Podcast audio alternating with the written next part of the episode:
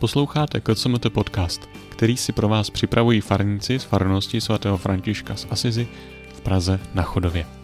Společně se svým farářem Michalem Špilarem a farním vikářem Františkem Čechem.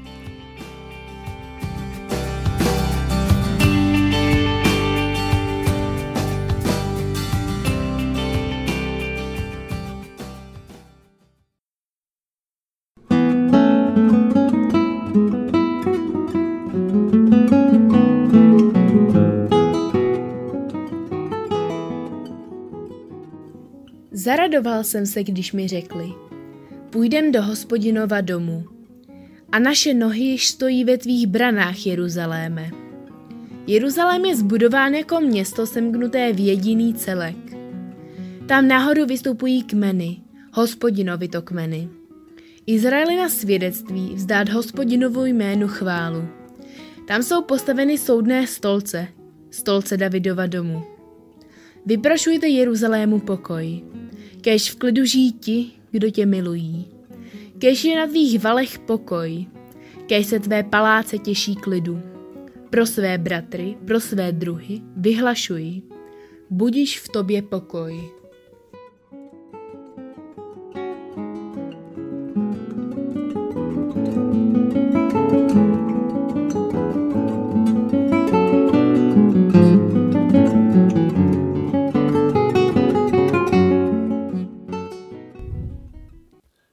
Hlavním hrdinou 122. žalmu je svaté město Jeruzalém. Žalmista sám se nám myhne pouze na chvíli v prvních dvou verších. Efektní zkratkou nás vtahuje do děje, který se odehrává v jeho nitru. Zaradoval jsem se, když mi řekli, do domu hospodinova půjdeme. Už stojí naše nohy v tvých branách Jeruzaléme. Ať už se jedná o skutečný záznam poutníkově radosti, určitou reportáž nebo stylizaci, která se používala či mohla používat při příchodu poutníků, radost a nadšení jí upřít nelze. Nejen následující verše, popisující krásu svatého města, ale i toto vnitřní rozpoložení nám může napovědět, jak velkou roli hrálo svaté město a putování do chrámu v životě zbožných židů. Podobnou situaci můžeme zahlédnout také v evangelní scéně, když učedníci Ježíšovi ukazují nádheru a krásu chrámu. A také nám to může napovědět, proč byla Ježíšova slova o zbourání chrámu takovým červeným hadrem pro jeho současníky. Po tomto radostném úvodu pak žalmistovo nadšení neutuchá ani v okamžiku, kdy se pouští do určité chvalořeči na Jeruzalém chvalořeči a také přání. Záměrně si v ní pohrává se slovem šalom, pokoj. Podle tradiční etymologie obsahuje toto slůvko i název města, Jeruzalém, město pokoje. Nicméně tento pokoj není jenom mírem, obdobím bez bojů. Je spíše naplněním, spočinutím, stavem dokonalosti, perfektnosti, stavem bezpečí. Jeruzalém, cíl zbožného poutníka, tak není jen konečnou jeho cesty, je také místem naplnění, kam směřuje celý jeho život. I proto je jeho zničení takovou pohromou pro vyvolený národ. Nejedná se jen o zkázu hlavního města, ale o zkázu města, na kterém sídlí hospodin. Místa, kde může člověk najít naplnění, kde díky kultu v chrámě se udržuje památka smlouvy s hospodinem. Toto přemýšlení nad úlohou Jeruzaléma pak může být přínosné i pro nás, lid nové smlouvy. Svaté město totiž i v Novém zákoně nestrácí na své důležitosti.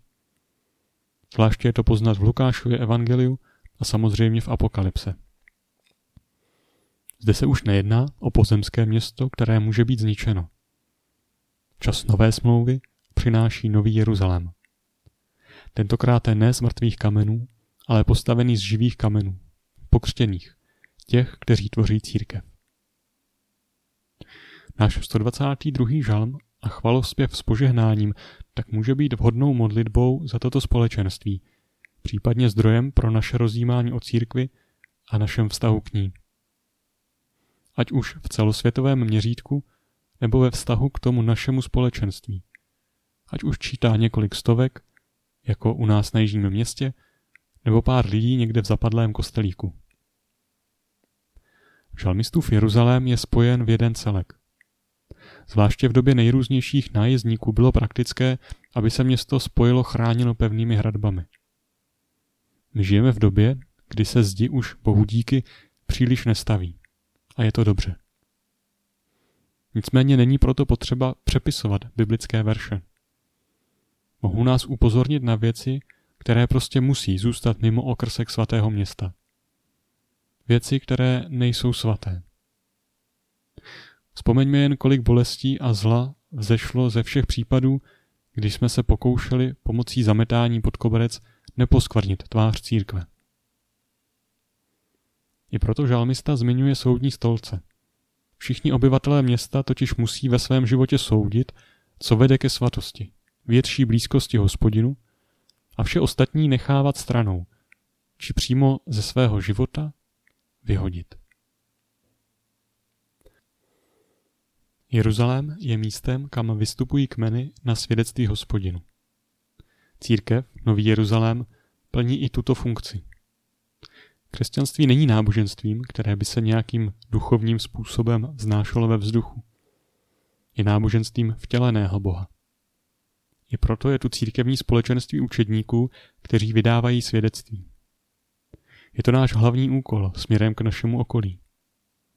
Díky tomu, že putujeme do Jeruzaléma. Posvěcuje se náš život a stáváme se prostupnější pro hospodine. On tak může být viditelný i pro naše okolí. Poslední tři verše jsou pak jakýmsi požehnáním, přáním pokoje. Žalmista zřejmě společně s prorokem Jeremiášem tuší, že nelze lehkovážně spoléhat a provolávat chrám hospodinův, jako určité magické zaklínadlo, které vše vyřeší. Jeruzalém je městem pokoje, ale je také městem o tento hospodinův pokoj a naplnění zápasící. Stejně tak je to i s Novým Jeruzalémem, církví. I pro ní potřebujeme vyprošovat pokoj a dobro.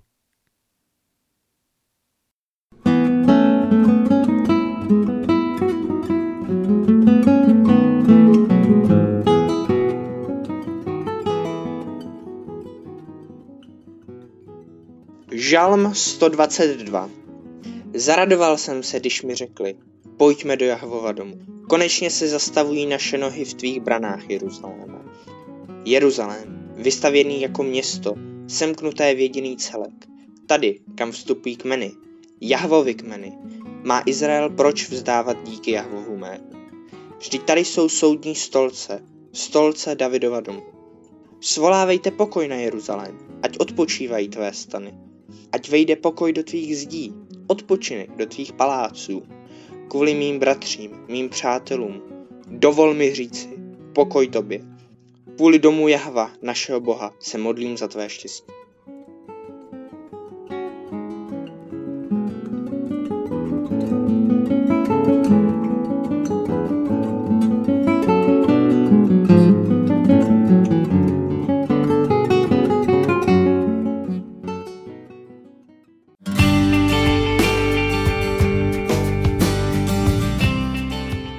Děkujeme za společný čas a budeme se těšit opět na setkání.